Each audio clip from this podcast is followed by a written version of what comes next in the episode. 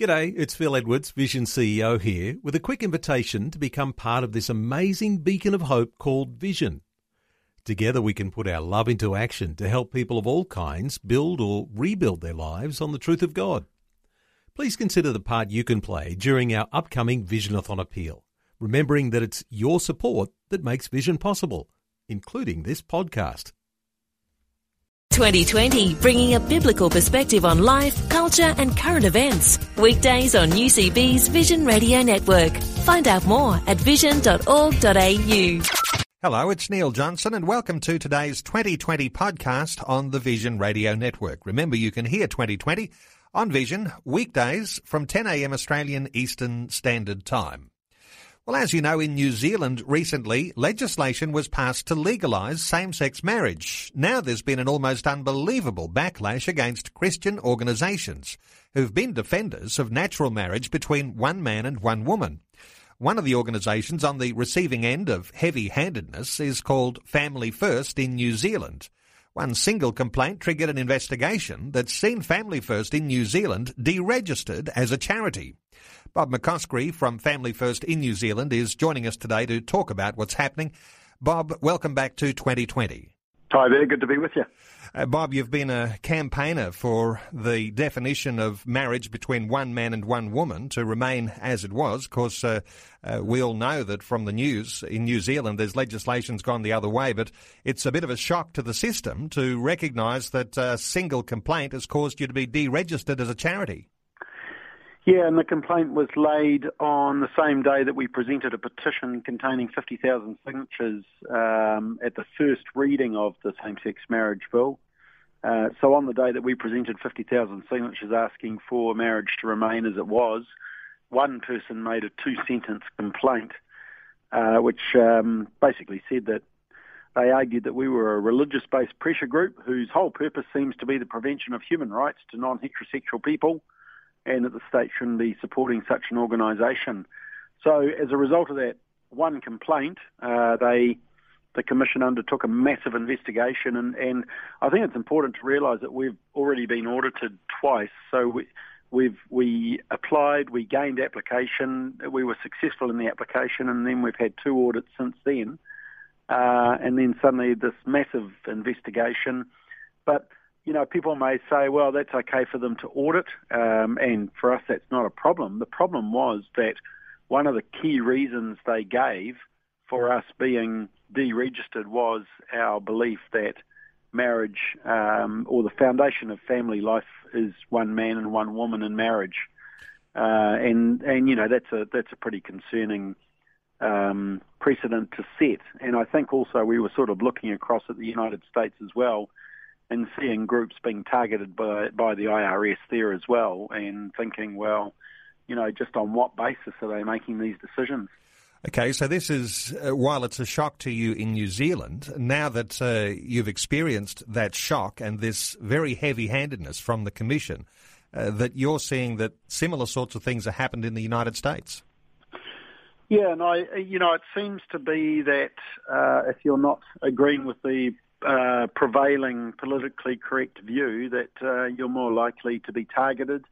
We say that the timing of the investigation and the timing of the deregistration and the reasons for the deregistration uh, simply aren't acceptable, and so we're going to challenge it. We're going to go to the High Court and challenge that decision, and um, well, we'll see how we go. I mean, at the end of the day, we we won't.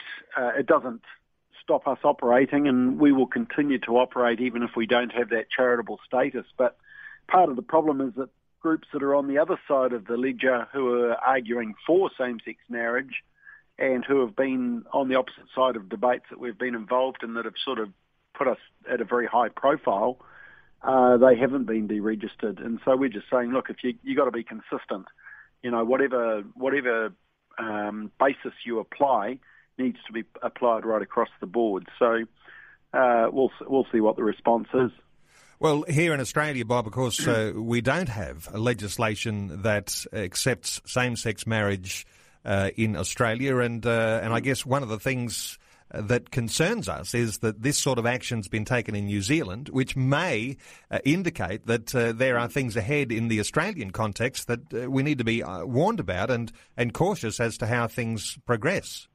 Oh, look, I think that is a concern, and um, I mean, we've also looked at evidence of Canada and the United States. I think we talked about that last week uh, during your appeal about uh, you need to look at what's happened in other countries to see just how far the drive to redefine marriage and to change family structure is, and what they do with groups that may speak up for uh, traditional or um, uh, you know, conservative values, and all the evidence overseas shows that uh, the so-called claim that all all they want is marriage and that's it, they'll settle down and be quite happy and we'll leave leave everybody alone. That simply isn't the case, uh, and you know, it's showed by the fact that they will come after groups that they don't agree with, and I think people should be very concerned about what you know what else is lurking behind the corner.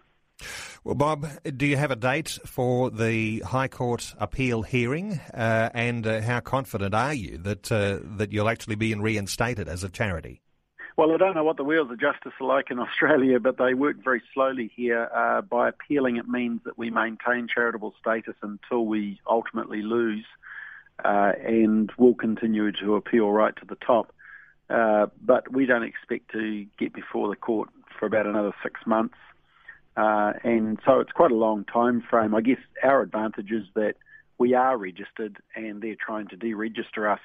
Um, it would be worse for us if we weren't registered and we were trying to get registered because that would be dragging on and um, it would be a long time in the future. So I guess we're in a stronger position at the moment. Uh, our chances of success, I just don't know. Um, unfortunately, um, it's a very subjective test as to what is a charity and what is in the public interest. They're saying that we're not in the public interest to talk about traditional family and to talk about marriage. Uh, they say that our research is one-eyed and we run conferences where people actually agree with what we think. Uh, and I think anybody listening to those reasons will be chuckling to themselves and thinking, well, doesn't everybody run conferences that support the basis of the organisation? And, and doesn't everybody do research that tries to highlight some of the issues they want highlighted? And that's part of the weakness of um, their judgment on us. So so I guess just watch the space. We'll just continue to carry on our work, but we'll also make this appeal to the High Court, and might be not till the end of the year that we, you know, talk about whether a decision has been made and whether we need to continue to appeal. Sometimes we talk about the power of a complaint, uh, uh, the power of one. Well, in this case, a disgruntled person uh, has made a complaint and uh, and it's working against uh, a Christian position when it comes to yeah. Uh, marriage. Uh, how are you trying to rally uh, the Christian constituency in New Zealand to say, you know, if this is what one can do, what if a whole lot of others start to make a noise too? Well, I think that's why it's got people really concerned, and and our message has simply been, look, they're coming after us, but what what about one day if they decide to come after you? Uh, and and there is concern that you know I mean it was a really weak complaint. It was two sentences. It was um, there wasn't any basis to it. They were just unhappy that um, we'd presented fifty thousand signatures. Now, as a basis for you know a massive investigation to deregister a charity, it just seems farcical. So. Um, I, I, I think, if anything, it's been a bit of a wake-up call, and I think um, in New Zealand with the passing of the same-sex marriage, it's also been a bit of a wake-up call as well to um, churches and to organisations that uh, to make a stand for some of these issues that we hold dear is going to cost, and you know we just have to be prepared to face that. Um, probably shouldn't be surprised about it, but um, you know we need to be willing to stand up and, and speak for what we know is truth. So so there's the challenge, and I, I, think you know there's a bit of a wake up call going right around the country. Well, Bob McCoskrie, uh, I'm sure there'll be those listening to our conversation now who'll uh, keep you in Family First in New Zealand in their prayers. And uh, certainly we'll be monitoring along how that whole appeal process goes.